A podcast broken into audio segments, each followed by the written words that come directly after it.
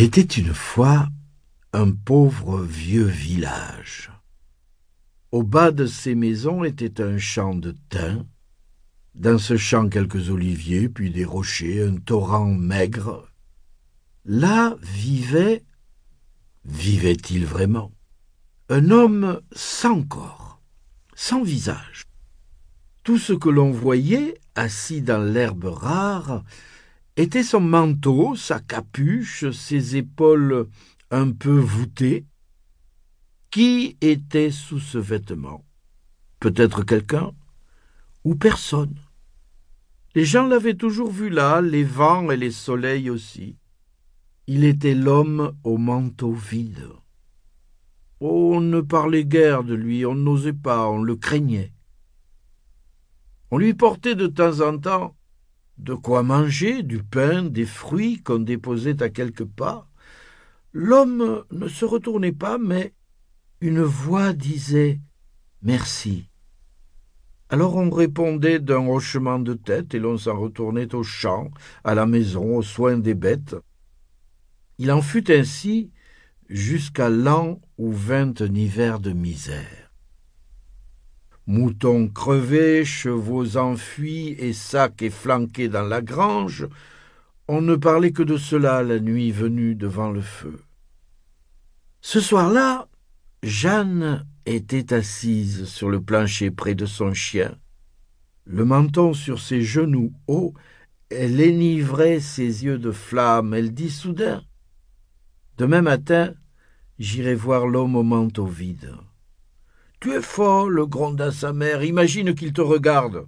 Oh, j'en ai froid, rien que d'y penser. »« Il n'a jamais mangé personne. Pourquoi me ferait-il du mal ? » ?»« Je veux simplement lui parler. »« Tais-toi donc, bougonna son père. Le manteau est creux. Il n'y a rien. Il n'y a personne, que du vent. »« Eh bien, répondit la petite, qu'est-ce que je risque s'il n'y a rien ? Je lui porterai nos poussins. La poule est morte, ils vont mourir. Peut-être les sauvera-t-il. » Son père la poussa du pied. « Va te coucher, tu me fatigues. » Elle s'allongea contre son chien.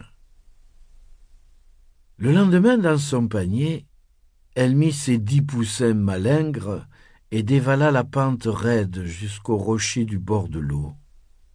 Dès qu'elle vit l'homme au manteau vide, elle reprit souffle, elle s'avança en serrant son écharpe au col.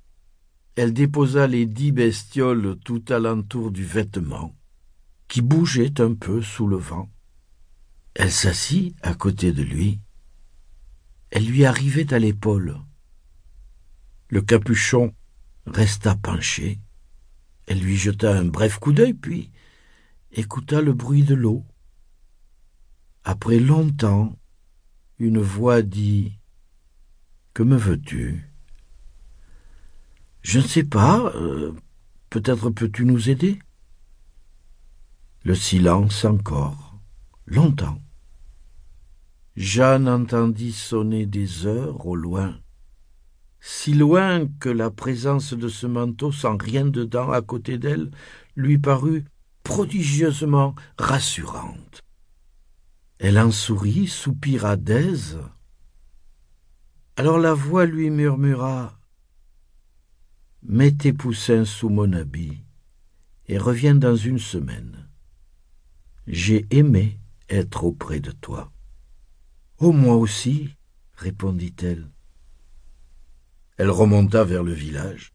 Elle s'attarda jusqu'à la nuit à errer sous les oliviers. Sa mère voulut tout savoir de ce qu'elle avait fait et dit, mais elle ne sut que lui répondre. Elle avait laissé les poussins là-bas, auprès du manteau vide. Et quoi d'autre, ma fille ? Rien. 6 jours, 6 nuits à dormir peu. Au 7e matin, Jeanne courut si vite qu'elle ne sut s'il ventait, s'il faisait gris ou bleu. Elle vit de loin l'homme sans corps. Et les poussins autour de lui, quelle vigueur ils avaient pris! Elle s'assit parmi eux, au plus près de l'habit. Elle dit : « Que leur avez-vous fait ? » La voix lui